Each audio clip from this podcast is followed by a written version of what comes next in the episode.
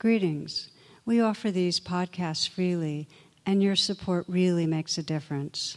To make a donation, please visit tarabrach.com.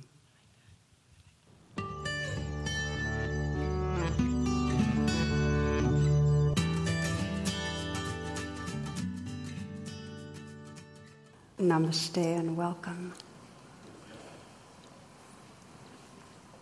There's a fable of a wise man who lived in a very remote area, and to get to him, uh, you had to travel through really dense forests and climb craggy peaks and cross rushing rivers and so on. But people wanted to see him because his reputation was that he had a, a wisdom so deep he could really heal all suffering. So those that could made their way to him, and they'd be exhausted and dirty, and they'd, he'd, they'd, he'd send them to the stream, and they'd rinse off, and they'd sit in silence and have tea with him. And then finally, um, he'd, he'd start speaking, and he would swear them to silence and to agree not to repeat anything. And then he would say, There's only one question that I want to ask you, and that is, what are you unwilling to feel? What are you unwilling to feel?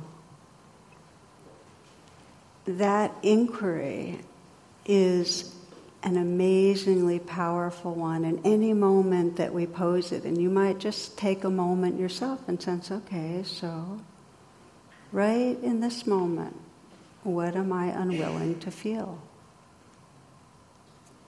Just to, just to sense that.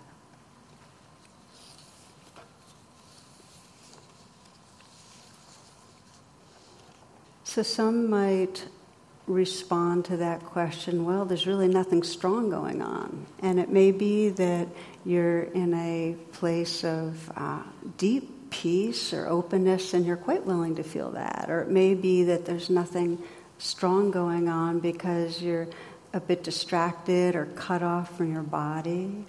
Some people might respond differently and might say, I'm feeling a huge amount. I'm really, you know, struggling with, you know, fear or anger or whatever. And why would I want that question? But then the question is, are you really willing to feel that huge fear or that huge anger? And what many people find when they start really excavating with that question is that underneath a lot of our moods, especially when there's any stress or we're in any way not in a good mood, there's an undercurrent of anxiety or fear. And along with that, there's an unwillingness or not wanting it to feel it. We don't want it to be there. So it's universal that we all have a dislike of fear. Fear is designed for us to dislike it so that we'll then act. But that dislike means we push it away, we, we cut off from it. We have a real deep conditioning to avoid feeling fear. There's one uh, version, this is an old chestnut that I heard a while ago, where it's kind of a contemporary Buddha and he's falling from a 20 story uh, skyscraper, but he's actually floating. and when he floats down to around the 25th floor, somebody sees him passing by and says, Hey, are you okay? And he says, so far, so good. and, you know, when I talk about avoiding fear, it's not that kind of uh, Pollyanna-ish, hey, things are fine, and, you know, kind of not looking. It's really a cutting off from a feeling in our body. And what I'd like to do in this class and the next one is explore what I call the trance of fear and how we wake up from it by intentionally turning towards fear. And my hope is to, to recognize that fear is not only universal, it's an absolutely necessary and intrinsic part of awakening on a spiritual path. That it's just, it's there. And we're either pushing away reality or rejecting it or arguing with it or we're opening to it. And so, what my real hope is, is that we can have a shift in how we regard fear when it arises.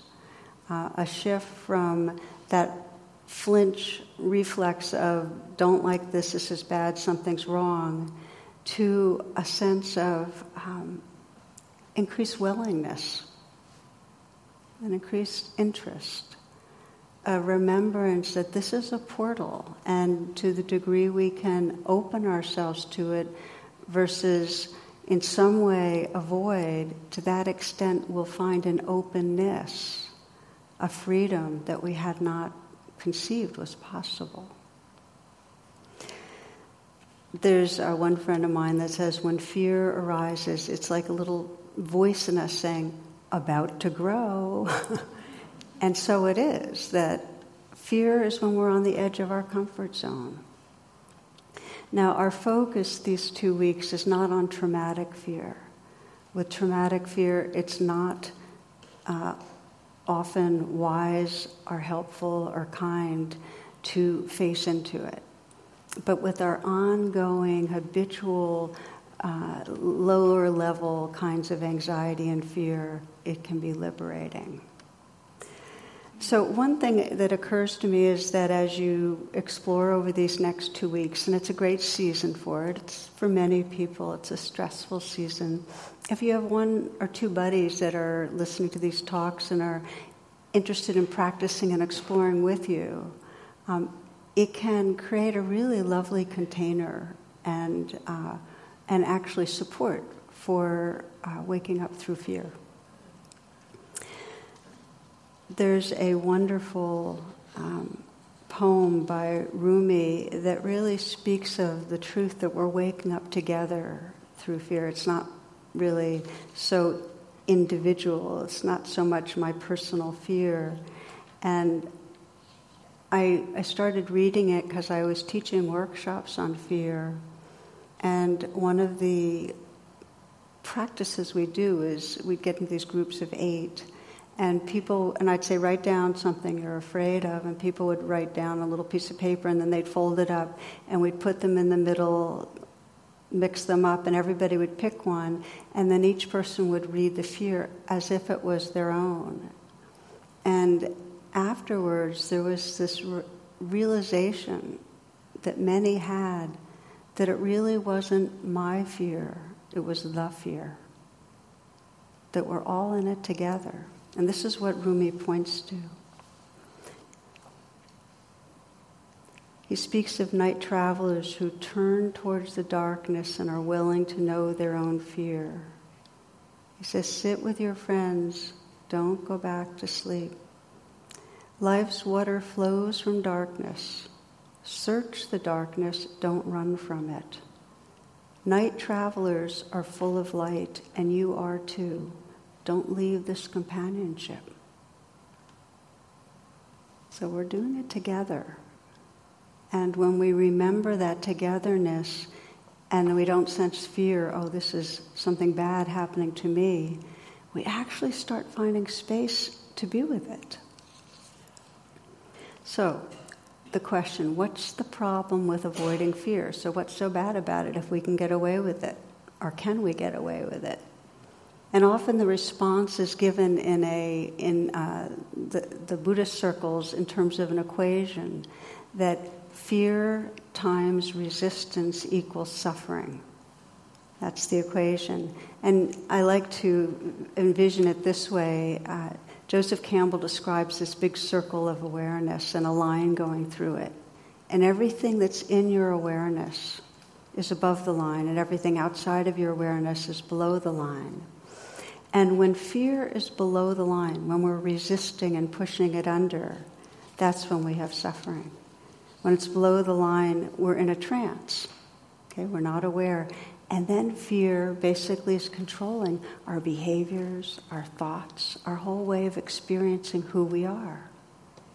We become identified with what's below the line. It becomes me we lose that sense of being a larger space of awareness or heart.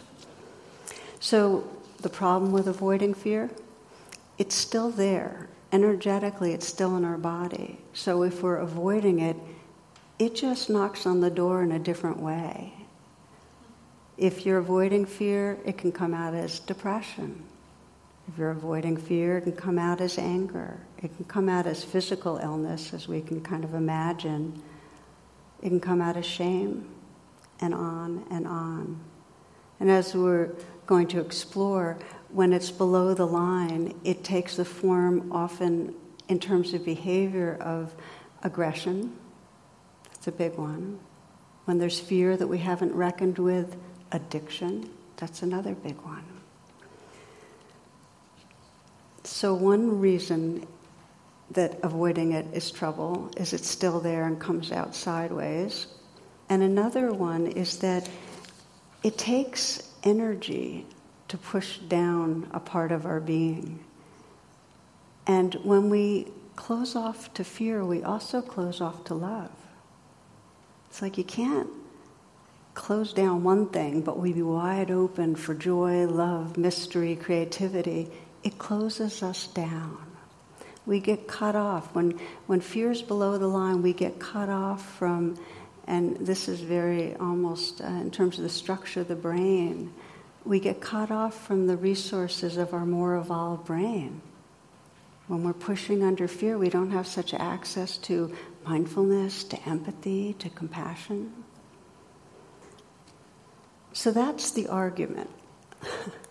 that's the, the kind of trying to be persuading that it really doesn't pay to push it under because then fear, whatever's under the line, becomes in charge and it starts really shaping our life. So you can see it globally, and I, and I think of it so often the what we'd all collectively say the horrors that we're aware of globally. I mean, really, when we look at look at the amount of violence. I mean, if you ask yourself the question, what causes violence? What would cause the, the near genocide, maybe full genocide we're seeing now against the Rohingya in Burma? which is Buddhist majority. What would cause that kind of cruelty? The stories are horrific. Unfaced, unprocessed fear. So there's a sense of a threat when we get violent, uh, and in this case, a kind of inner toxicity that has to be exterminated or gotten rid of. It's fear. You can ask the same question, you know, what would make people deny climate change? It's a fear of losing something they're holding on to, losing wealth.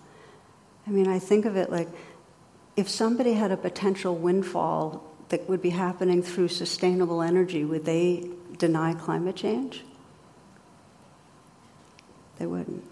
So there's a basic insecurity that makes us behave in ways that are harmful both globally and in our personal life. So then the inquiry is okay, so how do we bring it above the line? Like, really, if you wanted to dedicate these next few weeks to waking up from the trance of fear, how does that happen? We're going to explore the two wings of recognizing what's going on. Two wings of awareness, recognizing, oh, okay, Right now, I'm in a trance of fear.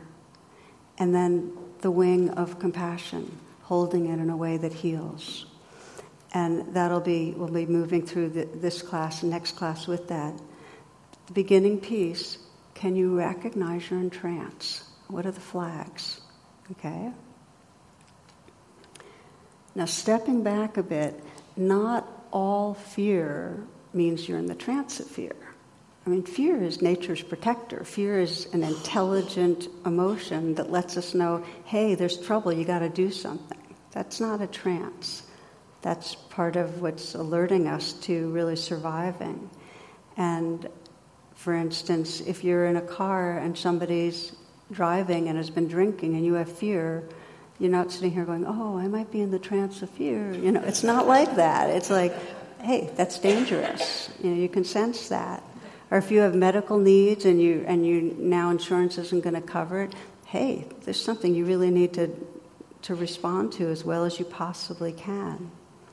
But here's the challenge. There are always threats. And the question is, are we inflating them? Are we in a chronic state of always thinking around the corner something bad's about to happen, that's the trance of fear. The trance of fear is when fear oversteps its, bound, its bounds and the, the on button is always is jammed. It, you're always getting that message of something's wrong, something's bad, something's going to happen. And your body is always in that reactivity of fight, flight, freeze. That's the trance of fear. Sometimes it's called the fear body or the body of fear. And the signs of the trance of fear are on every level of our body mind. And you might think of it like the body shows the trance of fear by being in a habitual contraction. And for some, you know, the shoulders are hunched and the chest is kind of sunken and there's a tight, tightness. Uh, one Tibetan teacher describes it this way He says, We're like a bundle of tense muscles defending our existence. So, what happens is that the more fear is chronic, the more the armoring, the body armor, uh, tightens, and it becomes so familiar we don't realize that we have a body ar- of armoring on us. That's the body of fear, just this habit of tensing. And then part of the body of fear is that the mind gets tight and we're perpetually in worry thoughts. Okay, there's this kind of obsessing and always trying to figure out what's going wrong and what we can do about things. And it takes a lot of the form of judgment. So that's the body of fear in the body and the mind. Uh, you can sense it emotionally that you either get very numb or get really alarmed, and uh, sometimes it goes off into depression or shame. And then there's the fear based behaviors that alert us, that let us know, okay, this is the trance of fear. And what are they? Well, for some of us, the trance of fear makes us go twice as fast. We start really scurrying around. You know, that feeling of racing around as if there's never going to be enough time. It's the trance of fear. For many people, the trance of fear, the behavior is addiction, is some form of overeating or over going more alcohol or numbing with different drugs or food. Again, trying to control that bad feeling. Often with each other, the trance of fear has us either very defensive or very critical. Okay, I'm just giving you signs of it. Um, often with the trance of fear, there's some sense of pretending, like we're pre- putting forward a self that we're trying to make sure gets okayed by others because there's such a, a fear that something's wrong. So we pretend. We act like we're better than we feel. This is particularly true sometimes with children that are afraid they're not going to get it right. They pretend. There's one, um, I saw one written about a children's response when the question came up name six animals which live specifically in the Arctic. And the response was two polar bears and three, and that's crossed off, four seals. other responses to questions. What happens during puberty to a boy? He says goodbye to his childhood and enters adultery. what is a vibration? There are good vibrations and bad vibrations. Good vibrations were discovered in the 1960s. I'll just read one more. What was Sir Walter Raleigh famous for? He is a noted figure in history because he invented cigarettes and started a craze for bicycles. So you get the idea, making up stuff, which we do. I mean, how many of us have pretended we know more than we actually know? Okay? So the body of fear, and then we start sensing, well, what are we typically afraid of?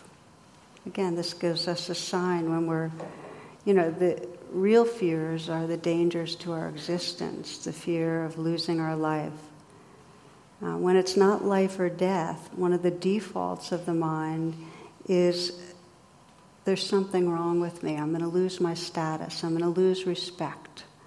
Um, I'm going to fail. So, fear of failure is one to keep your eye out for. Like, how many moments are we having that sense of fear of failure? And many of you are aware of the ranking of fears that goes on, and according to most studies, people's number one fear is public speaking. which is a kind of death if you get shamed. Jerry Seinfeld says this. He says, Number two is death. Death is number two. Does that sound right? he says, This means to the average person, if you go to a funeral, you're better off in the casket than doing the eulogy. that was great. Okay, so one fear, fear of failure, and that means that the thoughts and the feelings are all circling around how am I going to do and am I going to fall short? There's a lot of comparing mind.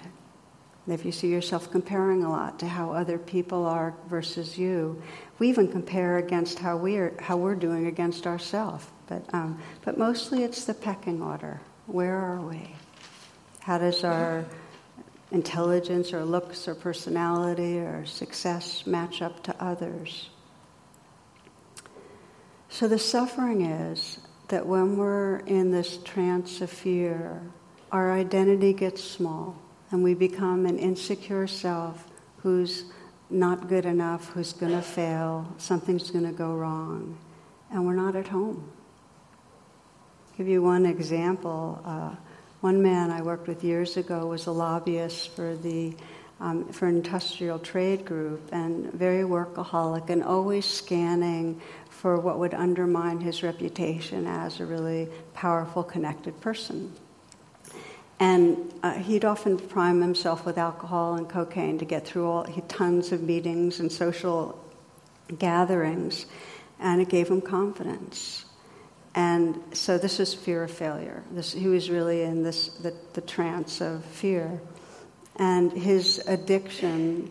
Uh, he almost lost his job and he almost lost his marriage, which is how I ended up getting to know him because he was told that uh, perhaps mindfulness could help out. So, as part of the process of, of looking at what was going on with him, um, we just started looking at okay, when are you in the trance? and he could start seeing his insecure feelings and thoughts. And, and his practice was whenever he got any flag of trance, and by the way, he was in he went into uh, Narcotics Anonymous and marriage counseling and so on. But we were working the the meditation angle, which was mindfulness of what's happening. Whenever he got any flags of his thoughts comparing to other people, what he needed to do to get ahead, to impress, and so on. His practice was to pause. Because to interrupt patterns, we have to pause. And what he'd say to himself before he would do anything, before he would act out of the fear trance and speak, what he'd say to himself is not my will, but my heart's will. And that helped him shift above the line. Because when he was below the line, his, all of his actions were coming from fear. But if he could recognize the trance and his way of interrupting it, not my will, but my heart's will, then there was some more compassion, some more awareness that was actually engaged for him to make more wise decisions. So that's one domain of fear fear of failure, just to keep our eye out for. There's another I want to mention that takes the shape of grasping, and it's fear of missing out. FOMO. I first heard the phrase, I was doing an interview with Tim Ferriss, and he asked me, So, how do you work with FOMO? And I kind of sat there and waited for him to say more. and he did, and it totally resonated, of course. I mean, we we all want to live fully and we have a fear of missing out.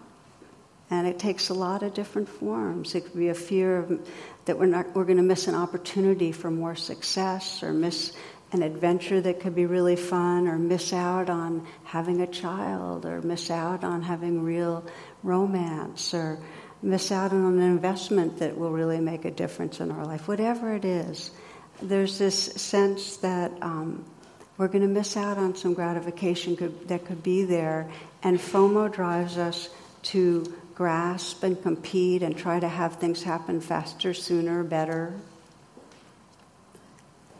A chicken and an egg were lying in bed. The chicken is leaning against the headboard, smoking a cigarette with a satisfied smile on its face. The egg, looking a bit pissed off, grabs the sheet, rolls over, and says, Well, I guess we finally answered that question. Come on. It's a sleeper, I know. so, FOMO, fear of missing out. so, what happens is that rather than just getting in touch with this anxiety in us that wants to make sure we don't miss an opportunity, um, we grasp after the missing gratification and it becomes a habit. It becomes a habit of thinking there's always something missing and there's always something more to get. One woman went to see a fortune teller um, and she wanted to find a way to contact her husband who had passed away recently, and she was completely focused on having contact. That was her, her thing. And um, finally, after some incantations, the fortune teller says, Okay, I'm getting your dear departed husband. He can't believe you paid $45 for this. that was it. FOMO drove her to not having much gratification, which is really the teaching here, is that when we're hooked on FOMO, fear of missing out, we never get there. We're always on our way. And I want to name what I think is the biggest FOMO generator in existence, which is the internet. Do you agree? um, it ha- it's ever beckoning us with new information, with more possibilities for human connection, for financial deals, for products, for everything. And there's just so much that, and it's designed to keep grabbing your attention, that there's always a sense that there's something out there that we don't have that we would want if only. I'll just share that um, my first real recognition of that process in me was it's about seven or eight years ago when I was I was writing a book and I was advised to create a platform that would enable me to get word of the book out to the world.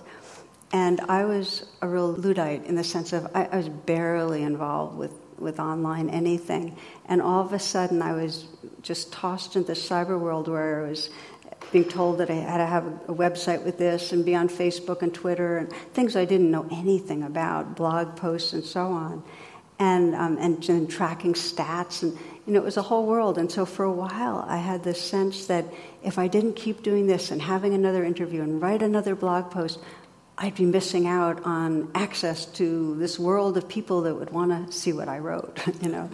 And so I was, it was this very uh, speedy, pressure driven, uncomfortable feeling of never doing enough to get there.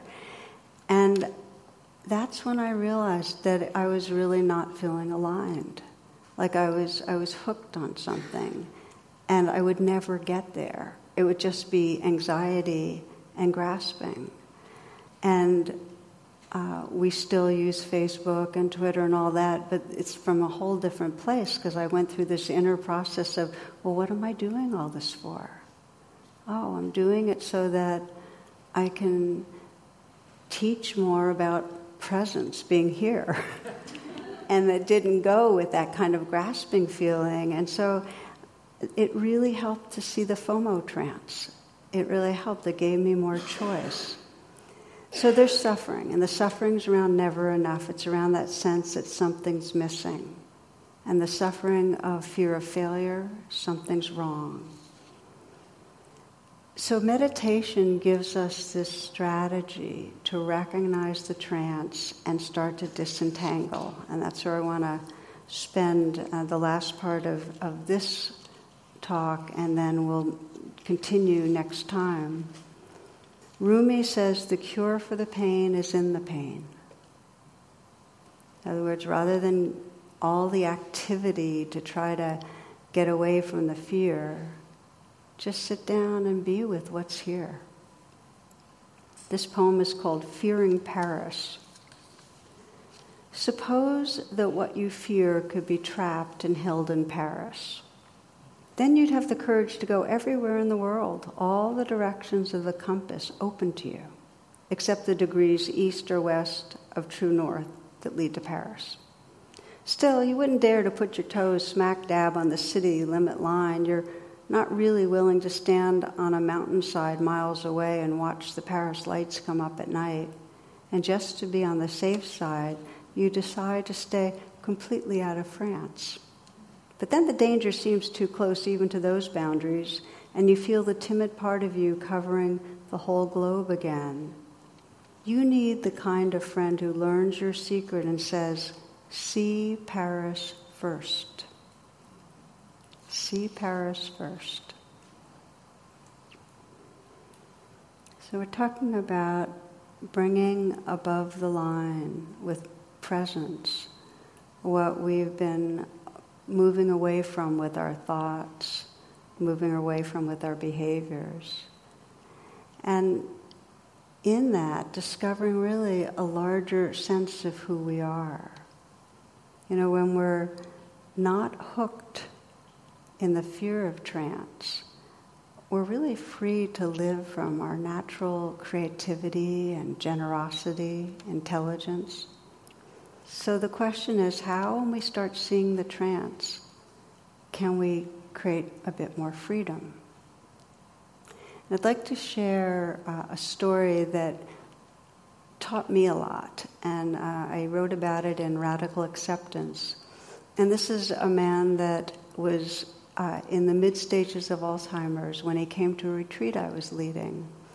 And his wife was with him because he needed support in getting finding his way to get food and um, get to the sessions on time and so on. But when I had a meeting with him, he was surprisingly uh, buoyant, and you know he was in a good mood. And I and so part of me was kind of basically saying, "Well, what gives? Like, how are how come you're in such a good mood?"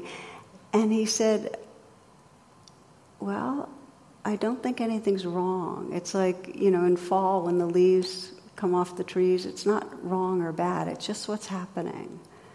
I thought that's pretty, pretty cool. and then he went on. Background is psychologist, and he'd been practicing meditation for about 15 years. Okay. He told me a story then of at the earlier onset of the disease, how he had been asked to give a talk, um, about 100 people, and he got there and he was about to start and he went completely blank. And so here he's staring out at a hundred expectant sets of eyes and he had no idea where he was or what he was supposed to say or anything. So here's what he did. First, he didn't do anything, he, he just paused. And then he put his hands, his palms together, and he said, Afraid. Then he bowed, heart beating, bowed, embarrassed, bowed, mind spinning, bowed. And then he started settling, so he, so he said settling, you know, he bowed, and he kept naming, and finally relaxing, bowed. And he looked around and uh, he said, I'm sorry. And there were people with tears in their eyes, and one person said, You know, no one has ever given us the teachings this way. And what had he done? You know, he, he had modeled having this kind of the, the waves of trance start coming, getting kind of caught in the fear. He had modeled pausing, because again, you can't you can't step out of trance. You can't come above the line unless you kind of interrupt the reactivity and create some space. So he had paused. And then he just began naming what he was aware of. Just staying right there with his experience fear, you know, heart pounding, embarrassed, whatever it was. He not only did he name it, he bowed to it, meaning he just allowed reality to be as it was. And he said, okay, this is how it is. And this is what we call, again, the two wings of awareness. recognizing what's happening in the moment and allowing it. And if you can start getting the signals of, oh, okay, this is a trance. I'm in the trance now. I'm having all those thoughts about what's wrong with me, or I'm having that wanting things to be different. In a trance, you can feel your body tensing, you can feel your speeding up, you can feel the anxiety. Pause. Okay, just name a little bit, just notice what's happening and let it be. Just create a space for it to be. What happens in those moments is that you become above the line. There's more of you resting in awareness, less of you being controlled in the world of fear. And this is the shift that the Buddha described as the shift of awakening. That rather than being identified and below the line, you're resting in an awareness that notices what's happening. Your identity is more open and free. So we started tonight talking about what are you unwilling to feel? And I'd like to invite you to explore this week and next week when you start getting signs of being caught in fear, running from fear, to pause and get interested. And sense the possibility of relating to fear, not reacting from fear. It's like Rumi says move, but don't move the way fear makes you move. You can respond, but not from the fear place. Respond to the fear. Name it. Make some room for it with heart. So we'll continue this exploration, but li- I'd like to close tonight with a reflection where we can begin to do with the, what the man in, in the story did, which is step out of the trance ourselves. So take a moment to adjust how you're sitting so that your posture is comfortable but alert, relaxed, at ease.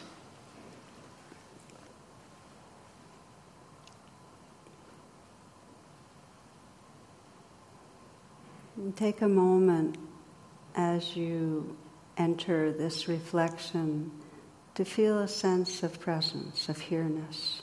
You might take a few full breaths and let the breath help to collect your attention.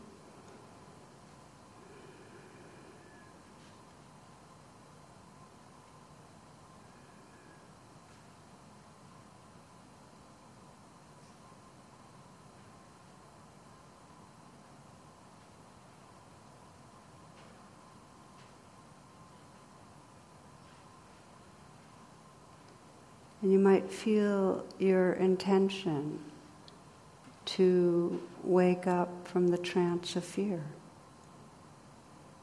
to live more of your life in that heart space and awareness that's above the line.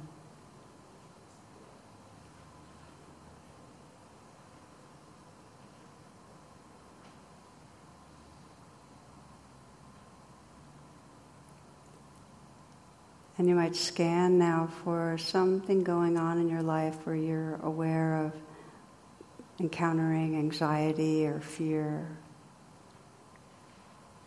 Some situation in your life, perhaps with another person, where there's conflict or fear of disappointing or letting down. It might be a work situation where there's a fear of failure.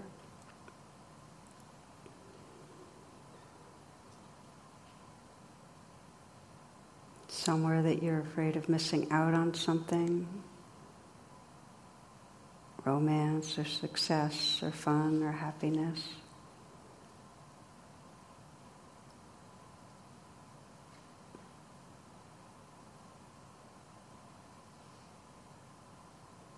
What's a situation where you sense you go into trance, where you get anxious, where your body tightens, where your mind goes into fear thinking, where your behaviors are no longer aligned with your values or your heart, who you can be. When you come up with a situation, focus in on it some.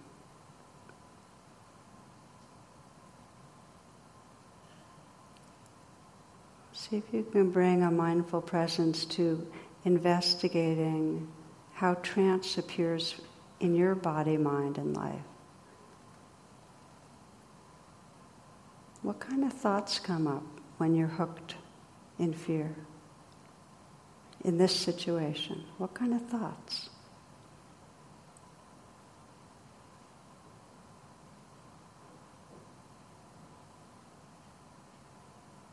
What do you believe is around the corner? What are you afraid is going to happen?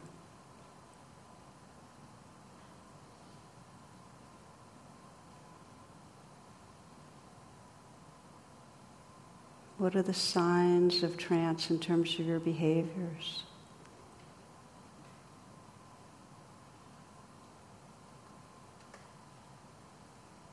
Do you pretend or act different to other people?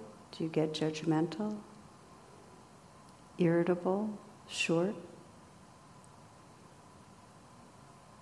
Do you grasp onto substances? What are the signs?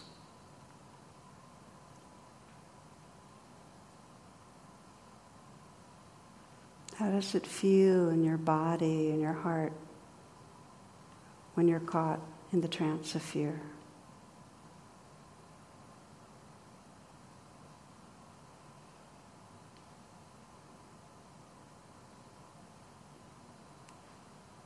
And most important, what's the sense of yourself? What's the sense of yourself when you're caught? The who you're taking yourself to be.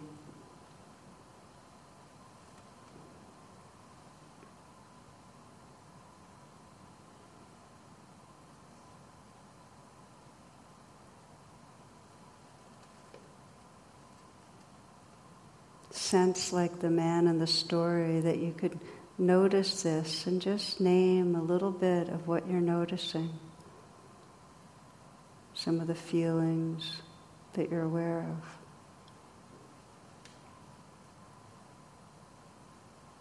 Just let them be, not to make them wrong, but to include them above the line in the light of awareness. Judging, afraid, defensive. What's there?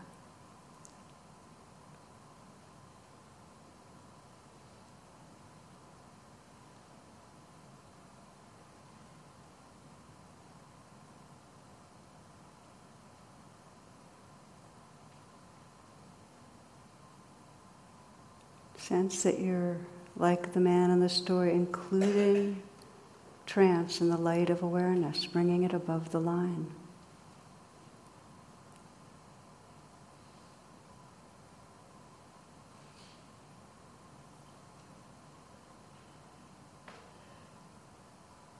The poet Hafez writes How did the rose ever open its heart and give to this world all of its beauty? It felt the encouragement of light against its being. Otherwise, we all remain too frightened.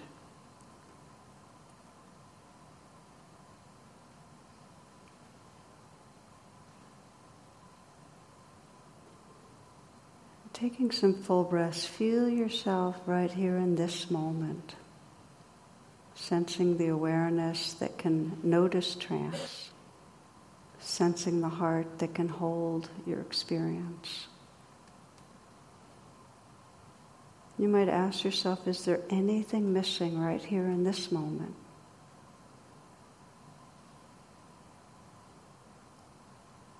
Is there anything wrong in this moment?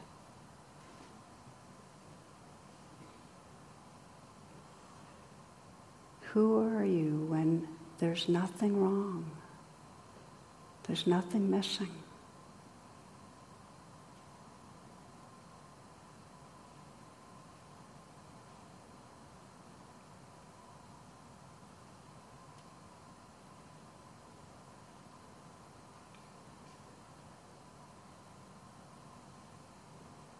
As you're ready, take a few full breaths. And opening your eyes, welcome back. And thank you for your attention. Namaste. For more talks and meditations, and to learn about my schedule or join my email list, please visit tarabrach.com.